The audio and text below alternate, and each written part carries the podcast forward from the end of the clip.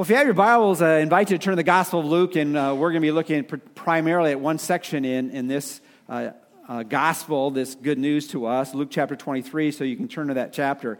But as you're turning to Luke chapter 23, uh, I, I, want to look at the beginning of this book, uh, Luke chapter 1. And in it, Luke announces why he, he wrote it. And really, it is the, the reason we've entitled our series, The Truth About Jesus, is that as God called out Luke, who was a medical doctor, to record uh, what had happened uh, as Jesus came on the scene. He writes out his purpose in writing this gospel when he says this in Luke chapter 1, verses 3 and 4. It says, It seemed fitting for me as well, having investigated everything carefully from the beginning, to write out for you in consecutive order, most excellent Theophilus, so that you may know the exact truth about the things you have been taught which means he had heard about Jesus. He had heard probably uh, things that were true and things that were not true. And he said, As you've gone to truth, truth sources, I want to give you another truth source, the gospel uh, that I have been called to write so that you might really understand the truth about Jesus. Because what we don't want to come to a place like this or to any source of information to find out that which is false, right? And so the whole goal is to find out the truth about Jesus. And a little bit, again, as you think about the people that God called to give us this book, the Bible, is that uh, we need to understand it was both a, a human uh, endeavor as well as a divine endeavor. It was both from uh, man's hand as well as God's heart. And with that, God used that uniquely. He used the personality and the skills of those who were to write down what He had called them to write. And, and He allowed them to, to do resourcing, uh, as Luke says. He investigated the truth about that. But it's like God was the master editor. And what he did, he made sure that some of those scribal errors they might have had, some of the things they didn't quite uh, get it right, that he, he would make sure that they would correct that before it was put down in, in final written form. And so you see those who give us the message, it, it, they were uh, historians. In other words, they were writing uh, st- um, history, which is really, as we think about God's divine footprint uh, is his story. Uh, but not only were they historians, but they were writers, and so they had their own personality involved and, and put it in a way that, that uh, was, was part of who they were. But what I want to add to that is they were also apologists. Now, apologists, when we think about it, is people who are making apologies. And really, apologists are really people who are defenders, defenders of the faith. They were giving reasons for what they were writing or believing in ought to be believed by those who are reading and hearing about it. And so, as we look at this book, at the truth about Jesus, not only is he st- telling us the truth about Jesus, he's telling us why we ought to believe that this is true about Jesus. So, this morning, what we're going to be looking at is really what has gone down for 2,000 years is that as people hear the message of Jesus, uh, really Jesus is on trial. Is what I'm hearing, is there a predominance of evidence to believe that which is true about what people are saying? And every time we share about what we believe in, and if you're not at that place, I hope you come to that place where you realize this is true. It's not wishful thinking. It's not just a story written for religious type people, but this is, this is actual history. This is actually what's happened and continues to happen as God's handiwork continues through his power and influence in this world. Is that you have reasons to believe. And anytime you've been to a trial, how many of you have ever been in a trial situation? You were on a jury, um, maybe you are being convicted of a heinous crime, you know, whatever it might be, is that, uh, you know, if, if, you get in a trial situation, people are put, you know, uh, you know on, on, on a, a, platform to determine what, what is true or not true. And so this morning we're going to see Jesus on trial, literally. But what I want you to do as we are in this Advent season and as we're in that period of, of the life of Jesus where it's, where it's about the cross and what happened on the cross.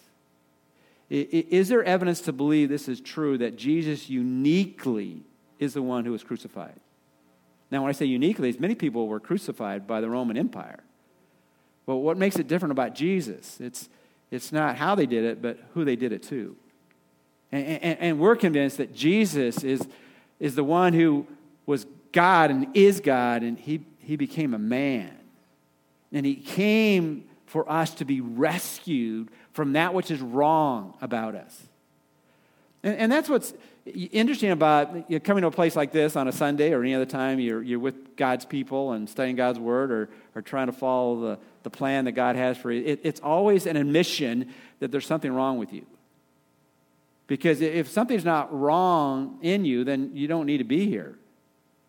Because Jesus comes to not only save us from our sin, but rescue from our sinful behavior so that we live the, the life that He's called us to live. And so we're, we're always on journey to live out what He wants to put into our life through His Son. And, and so Jesus is, has been on trial, is on trial, and, and we want to be convinced people to say, hey, I, I believe what is true about Jesus. So let's look at it this morning. Luke chapter 23.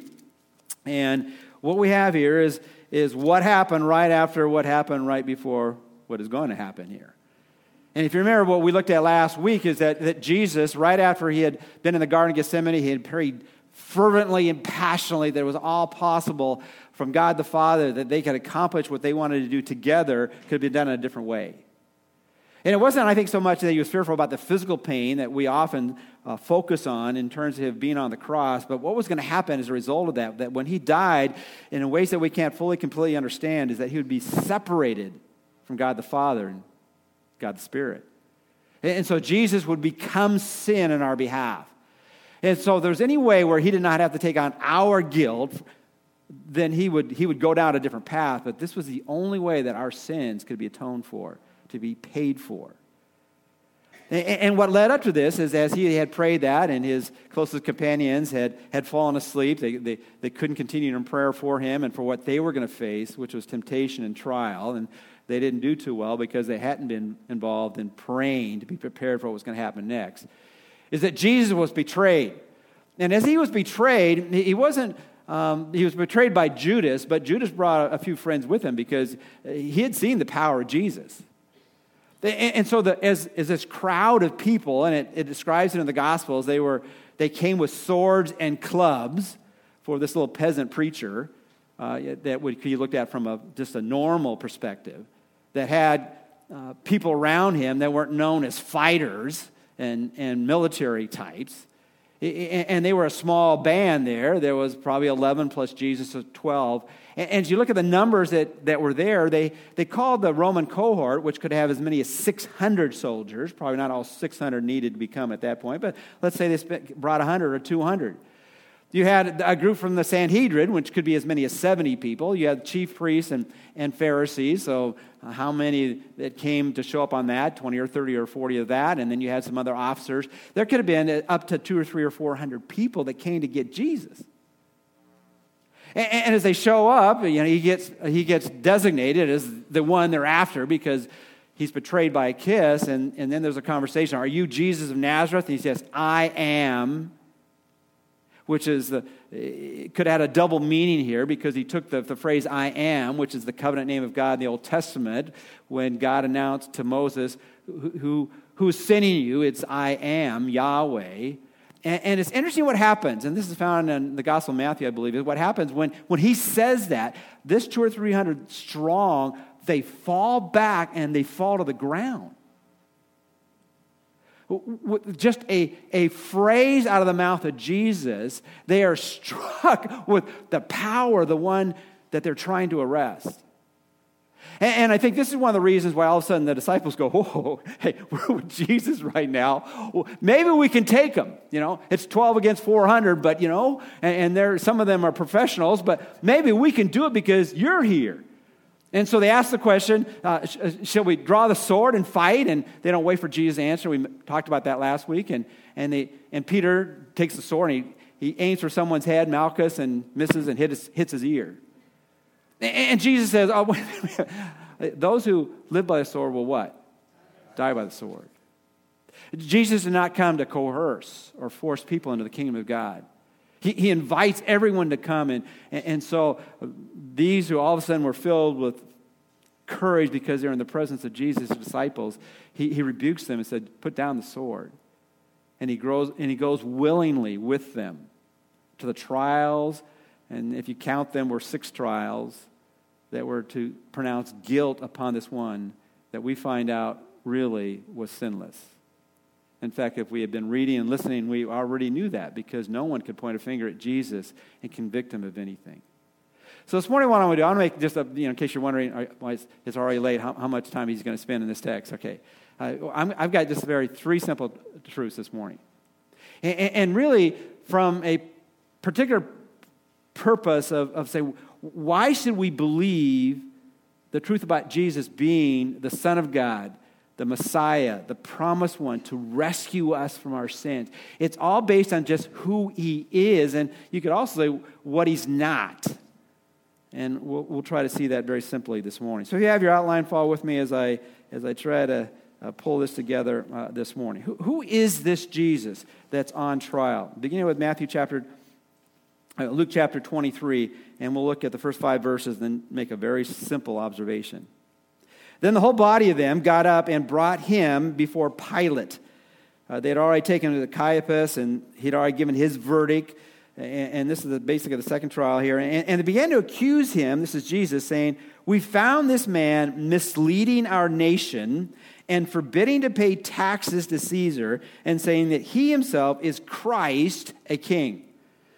Now, they're saying it to the, the Roman um, prefect, the one who is literally in charge of Israel in terms of, of the power over it. And, and they, they try to convince him that, that he, ought to, he ought to punish this, this, this man, uh, as they just saw him, Jesus. And their first things were saying then, well, you know, he, uh, he misleads our nation.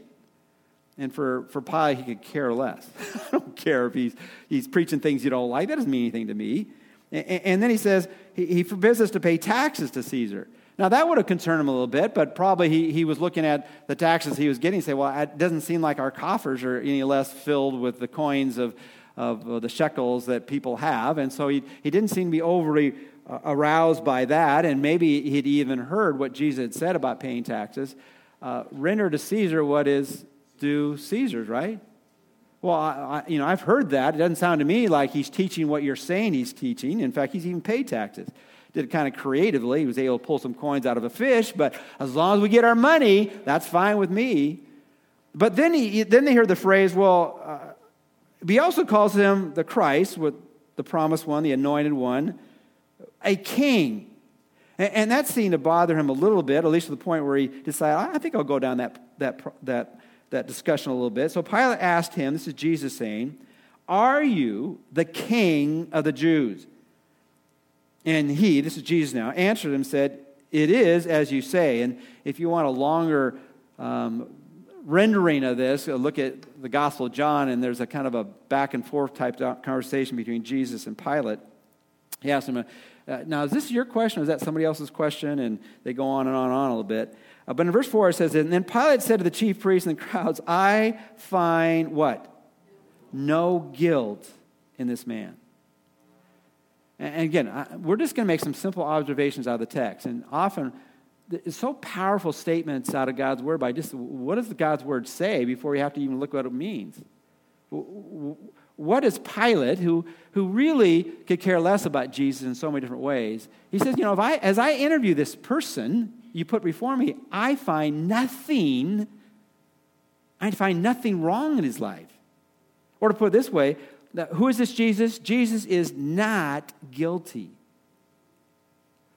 I, am during my younger days, one of the things I, I did is I, I taught uh, Sunday school in a juvenile hall for just Sundays on end, just every Sunday before, it was before our church where I, w- I belonged to met. And so, uh, you know, every, every Sunday I was speaking to, to young people that um, had gone down the wrong path. And, and, you know what I found in, in, in conversing with most of them, um, and I, actually I didn't have an, anyone contradict this, but I didn't talk to everyone personally. Um, talked to everyone, but not not personally or interviewed them. It, it, was interesting. Every one of them in that particular establishment thought they were not guilty. so, someone had, you know, mistakenly got them in that place of where they were now being held, uh, and their freedom was restricted. But the, the difference here is it, it, wasn't, it wasn't the establishment that said, um, as in the case of those who were in that juvenile hall, which I pre- try to present as passionately as it could that they could be set free on the inside. The outside would come later, but on the inside they could be set free, which is so much more important than being free on the outside, but in bondage on the inside. Is that Jesus, by the judge, was pronounced not guilty. Pilate said, not guilty. And, just continuing on this particular text, he said, Then Pilate said the chief priests, not guilty, but this, but they kept on insisting, saying, He stirs up the people, teaching all over Judea, starting from Galilee, even as far as this place. And so they, they realized that, that Pilate initially did not want to back them up. But, but as you look at Pilate, he, he not only said it when he initially saw Jesus, but he kept on saying it. Look at verse 14 in Luke chapter 23. Pilate summoned the chief priests and the rulers and the people, verse 14, and said to them, You brought this man to me. This is after he sends them to Herod, and we're going to look at Herod in a moment. You brought this man to me as one who incites the people to rebellion. And behold, having examined him before you, I found no guilt in this man regarding the charges which you make against him. And, so you think of, of, even the people who didn't really believe in Jesus, and Pilate did not believe in Jesus, but as they investigated his life, he said, there, there's nothing I find him at fault about. He is not guilty. And then in verse 22, the, the same statement. And he said to them the third time, Why, what evil has this man done? I have found in him no guilt demanding death, therefore I will punish him and release him. And he tried to appease and said, Look, I don't find any reason to do anything to him, but just so you, you know, you get something, I'll, I'll punish him, I'll torture him. We find in a moment that he's, he's sent to, to King Herod, and, and, and let's just look at how Herod responded to the nature and character of Jesus. In verse 15 in Luke chapter 23, we have this commentary. This is Pilate speaking again, but he said, Verse 15, nor, after he said he found him no no, nor has Herod, for he sent him back to us, and behold, nothing deserving death has been done by him. And, so as you look at those who, who really were the witnesses or the ones who were going to make some of the verdicts, they, they said there's, there's really, there's nothing to hold him into account for that which you've said he's committed. But this is not the only group that really said Jesus was guilty. Look at the the thief on the cross. Look at Luke chapter 23, verses 39 through 43. One of the criminals, in some texts it said one of the thieves who were hanged there, this is the, the three crosses, were hurling abuse at him, saying, Are you not the Christ? Save yourself and us. But the other answered and rebuking him said, Do you not even fear God, since you are under the same sentence of condemnation? And, and we indeed are suffering justly, for we are receiving what we deserve for our deeds. But this man has done nothing wrong. Now, obviously, all of these could be mistaken in terms of their judgment of Jesus, but it, it gives an indication that those who had no reason to try and present a doctrine about this religious man, they came to the conclusion that he was without sin. Even a Roman centurion, look at Luke chapter 23, verse 47. Now, when the centurion saw what had happened, he began praising God, saying, Certainly this man was innocent. You know, as you look at Jesus, and we have to come to that place in our life where we're convinced what is true about Jesus, is he truly the one who has come to save us from our sin? Let's make it personal my sin. The only way he has the credentials to do that is that he is someone who is without sin. And, you, and you see those who were there, they had come to that conclusion. We're going to go to the communion table in just a few moments. So, as we see that Jesus is, is not guilty, not guilty of sin, what, what is he? He is the bearer of our sin. In 2 Corinthians chapter 5, verse 21, a great verse to memorize, he, he made him who knew no sin, this is Jesus, to become sin on our behalf that we might become the righteousness of God in him. So the message is clear about what the Bible says about Jesus. And even when he was physically on trial, those who were there said about Jesus, this is a man who is without sin. But let's not be mistaken. Why Jesus came, he, he was sinless, but he became sin on our behalf that we could be right with God. No one is right with God through their own efforts. Jesus had to come to bear our sin. In 1 Peter 3:18 it says that the one who was just became unjust on our behalf. And in Colossians chapter 2 verses 13 14 it says this that, that he is the one who come and he canceled the certificate of debt that was against us. And, and, and we need to realize that, that in, in fact, there's a big debate about what's the best way to translate in English, you know, the, the Lord's Prayer. Uh, forgive us our trespasses as he forgives, you know, as we forgive those who have trespassed against us. And some people, some translations say, forgive us our debts as those who were in, who we've indebted to others. Really, really, the idea here is that, that we, because of our sin, have a debt that has to be paid. And the only way that could be paid is someone qualified enough to be sinless on our behalf. But moving on in this trial, this trial, particularly before Pilate, not only did we find that Jesus is not guilty, but Jesus is not defensive. And I struggled as I was, as I was putting some points to hang this, this passage on is uh, defensive. Why would you throw that in? Uh, you know, what, what does it mean to be defensive? When we, have you ever had someone call you when you're kind of pleading your case? What, what being so defensive? Come on, raise your hand. Okay, is um, I, I, can sometimes be quick to be defensive because, I, one, I always like to be right, and so I have to convince people that I am right, and so I, I you know, I want to respond that way. But, you know, you think, why, why am I be def- being defensive at times in the way that that term is used? Because I, I want people to like me, right? I want people to think that uh, I, know what I'm doing or I know what I'm not doing. And so I, I'm quick to, to somehow plead my case. But you're going to find that Jesus wasn't that that way. It doesn't mean that he never defended himself because he, he defends himself a little bit before Pilate, but he doesn't do it before Herod. And, and, and we need to realize in Scripture there's a place to be defend that what you are about or what you're doing is true and right. But, if, but we should never try to be defensive from the standpoint is that we somehow got to make people like us or make people feel good about us because that, you're not going to be able to control people's feelings. And, what Jesus did here, there were times where he would not defend himself against people who, who did not want to hear. In reality, one of the, one of the ways to, to determine whether you ought to defend yourself, if the person you're trying to defend yourself doesn't want to listen to what your defense is, then don't waste your time and don't waste their time. And we see Jesus seeing into the heart of a man, and this is the other side of the gospel. There comes a place in people's lives where they've said no to God repeatedly. And really, there's now no hope for them. It's really the kind of the New Testament example of the Old Testament example of, of Pharaoh. There came a point in Pharaoh's life where he had hardened his heart so many times, there was no hope for him.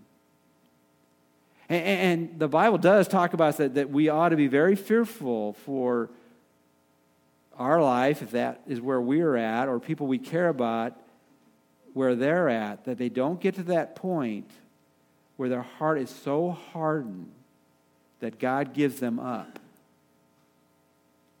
And, and we're going to look at real quickly at, the life of someone who decided that, that he could care less about what God really thought because he even had John the Baptist's head taken off because of a, the whim of his wife and his daughter. And, and, as you think about this, is, is there comes a place in our life where our hearts can be so hardened we cannot hear from God anymore. And, and really, you see that Jesus at that point does not try to even speak the word to them.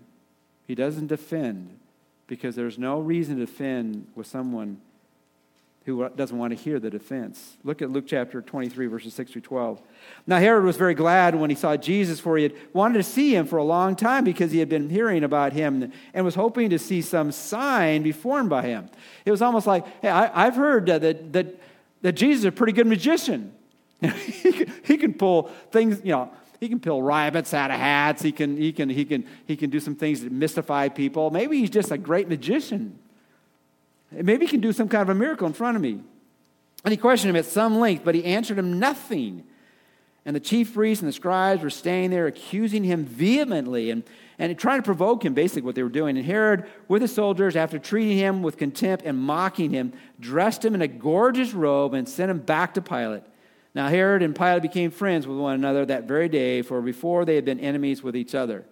And the reason they became friends that they had come to the same conclusion. But what happened with Herod is that, is that Jesus said, I, am not going to speak a word. I'm not going to defend my case because your mind is already made up and you could care less about the true facts of who I am and what I've done. Verse 9 Then he questioned him with many words, but he answered him nothing. But I want to realize, but I do want to share to you when does, when does Jesus become the defender? Because we need to understand that he did not defend himself, particularly before Herod, but Jesus is the lawyer for our defense. Well, what do we need a defense for? If you're a follower of Jesus, the Bible says that you, you need to recognize that when you become a child of God, uh, God settles the penalty for your sin, but that doesn't mean your, the sin in your life has been eliminated. You still will struggle with sin. He gives you the power over sin, but you still struggle with sin. In 1 John chapter 1, verse 8 says, if, if we say we have no sin, we make ourselves out to be a liar and we're deceiving ourselves, and the truth is not in us. So somehow, if you've come in here today and you think you, you, know, you got your act together because you've been a Christian for whatever length of time, realizing that you might be farther along than you used to be, but you still have a long ways to go until Jesus returns. And so we still have sin we need to deal with. And then in 1 John chapter 2, we're not going to turn these passages because of time, it, it, it says, I want you to understand that, that Jesus is our advocate. And he's come to be our advocate because of our sin. Well, what does Jesus, why does Jesus need to be our advocate?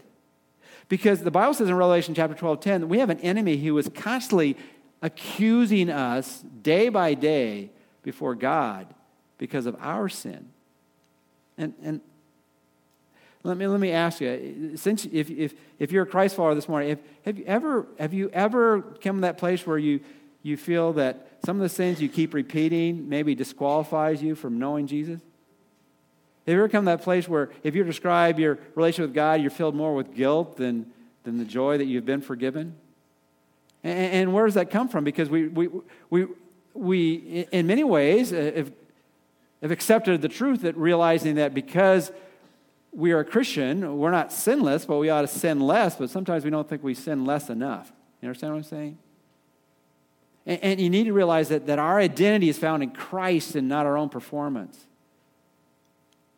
And, and what Jesus does every time we feel that we're unworthy of Jesus, we need to realize he pleads our case before God the Father, like in a heavenly on trial picture, is that the reason this person measures up to be part of my family is because what I have done for him and for her. In Romans chapter 8, verse 1, it says, There, there is therefore now no condemnation for those who are in Christ Jesus. I heard a phrase a long time ago that's really made sense to me. When you mess up, and I think we've tried to establish we all mess up, and when, when you mess up, uh, you will be convicted of your mess. And if you're not, then something's wrong with you. If you're not more sensitive to sin after you become a Christian, then probably something's wrong there. You, you ought, your, your alarm ought to go off when you've done something that displeases God by hurting other people, by going down the wrong path. And, and so we ought to be convicted, feel guilty about our sin. But if we feel condemned, that doesn't come from God, that comes from the evil one. When you feel convicted, that comes from the Spirit of God. When you feel condemned, that comes from the enemy, Satan. Does that make sense? Because there, there's therefore now no condemnation for those who are in Christ Jesus. So if you've settled your relationship with Jesus, do not feel condemned. You are not condemned. When something goes wrong, feel convicted and confess it and move on. So, who is Jesus? He's the one who is not guilty. Secondly, he is the one who is not defensive, but he is a defense for our sin. And then, thirdly, real quickly, Jesus is not to be ignored. Let me just read the, the last account and make a very simple observation. Pilate summoned the chief priests, this is verse 13, and the rulers and the people, and said to them, You brought this man to me, and we've read this, but I want to read it again, as one who incites the people to rebellion. And behold, having examined him before you, I have found no guilt in this man regarding the charges which you make against him. No, nor has Herod, for he sent him back to you, and behold, nothing deserving death has been done by him. Therefore, I will punish him and release him. Now he was obliged to release to them at the feast one prisoner. But they cried out all together, saying, Away with this man and release for us Barabbas. Interesting enough, Barabbas, his name means son of the Father, which is kind of a play on words there because Jesus truly was the son of the eternal Father. And we heard that in the passage today. Uh, he was one who had been thrown into prison for an insurrection made in the city and for murder. Pilate, wanting to release Jesus, addressed them again, but they kept on calling out, saying, Crucify him, crucify him. And he said to them the third time, Why? What evil has this man done? I have found him no guilt demanding death. Therefore, I will punish him and release him. But they were insistent with, with loud voices, asking that he be crucified. And their voices began to prevail. And here's the verse that I want to just pick out as uh, the observation point. And Pilate pronounced sentence that their demand be granted. And then what resulted, and he released the man, Barabbas, that they were asking for, who had been thrown in prison for insurrection and murder, but he delivered Jesus to their will. You know, going back to verse 24, and Pilate pronounced sentence that their demand be granted. You know, if you look at Pilate, Pilate kind of describes how we are, and people we know are often as relates to Jesus. And where we were, if not where we are now. And, and as we hear about Jesus, and we're, we're, we're kind of, uh, we're kind of struck by this man named Jesus who claimed to be God. We, as, we hear the miracles, about the miracles, we hear about the prophecies that were fulfilled, as we hear about the, the empty tomb, the resurrection, as we, as we hear about what he taught and how he lived, and, and we're struck with if there is anyone we ought to commit our life to, uh, this would be the one we ought to commit our life to. But on the other hand, they're saying, well, you know, but I, I don't want to become some kind of religious crazy person. I, I, I and I kind of like maybe a little bit how my life is right now. It's not perfect, but you know, I don't know what's going to happen if I, if I, if I buy into all this stuff. And, and, and quite frankly, I, I, like calling my own shots. I like doing what I want to do whenever I want to do it. And I, I, I don't know. I, I can see, I mean, that's a pretty good package. You know, believe in me, and I'll, I'll I'll come into your life right now and, and change that which is wrong in your life and, and point you on the right path. And, and in it, you get, you get heaven too. But on the other hand, if I, if I get into this, my, my life is going to change. And I'm now having to follow a whole other direction that my life is going to because basically my life's been all about self. And now I have to turn to, to God. And, and so what, what happens, well, maybe I'll just kind of put off that decision. I, I'll just think about it a little bit more. And basically, what people do is they, they, they sit on the fence. Uh, often people say, Well, I, I don't hate Jesus. I'm, not against Jesus. I, uh, you know, I have nothing against Jesus, but are you his follower? No, I'm not quite there yet. And, and there's a place where people need to consider and count the costs and, and, and make a decision that they're really going to be all in on. But the reality is, you're going to be like Pilate. Now, Pilate was faced with it during the trial about Jesus. But eventually, every one of us who have heard about Jesus being on trial, let's be honest. If it's, this is true, we're going to be on trial. Isn't that, isn't that a, a reality? If what is true about Jesus is true, when this life is over, we're going to face Almighty God who's going to be our judge. And he's going to look at your life and he's going to say, well, you, you, you, all of you admitted that your, your life wasn't perfect. You messed up. Well, how, how did you solve that? Well, I, sometimes I tried to be a little bit better. Well, yeah, I know, but, you, but you're still guilty because these sins haven't been dealt with. The, the price hasn't been paid. You, you didn't turn to the pardon that was offered to you by the living Christ. And so the point is very simple is that as you look about Jesus, he, he's the one that's not guilty, he's the one that's not defensive, he doesn't, he doesn't try to coerce people into believing. He, he wants to be the defense lawyer for us who have embraced him and, and realize that we're not condemned. We get convicted, but we're not condemned. And, but he wants us to realize for everyone, he cannot be ignored. If Pilate could have stayed on the fence, he would have just not made a verdict on Jesus. But he had to decide am I going to follow what the people are haranguing me about and please the, the religious folk in Israel at the moment? Or I to hold on to what, I believe is true about Jesus? But he chose the wrong path. And eventually, everyone is going to be on trial, and they're to decide do you believe or do you not believe? Or to put it away, I put in your notes this morning are you going to accept him or reject him? John 1 11, 12 says this, but he came to his own, this is Jesus, and his own did not receive him. But as many as received him, to them he gave the right to become children of God, even to those who believe in his name. And here, there's kind of a synonym here. What does it mean to believe? Is to accept Jesus. To willfully invite him into your heart and say, I, I want you to be the leader and the forgiver of my life. You are to be my Lord and my God. I'm choosing you and not what the world has to offer. And the reason I'm doing it because I'm convinced that Jesus is who he claimed to be. He was guiltless. He didn't have to be defensive. And he cannot be ignored. Eternity rests on what we do with Jesus. Let's pray together. Well, I just really pray as, as we consider this that we, we might settle again in our own hearts and lives where, where do we stand with Jesus because of what we believe about Jesus. And Father, help us to be just filled with passion to, to reach out to others and just be inviters and those who tell the story about who Jesus is. Father, if anyone doesn't know you this morning, might they just simply open up their hearts and lives, say, Jesus, I want to know you. Forgiving me of my sins. I want to follow you with my life.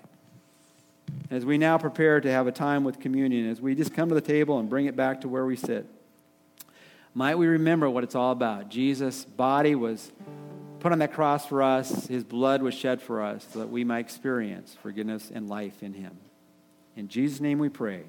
Amen.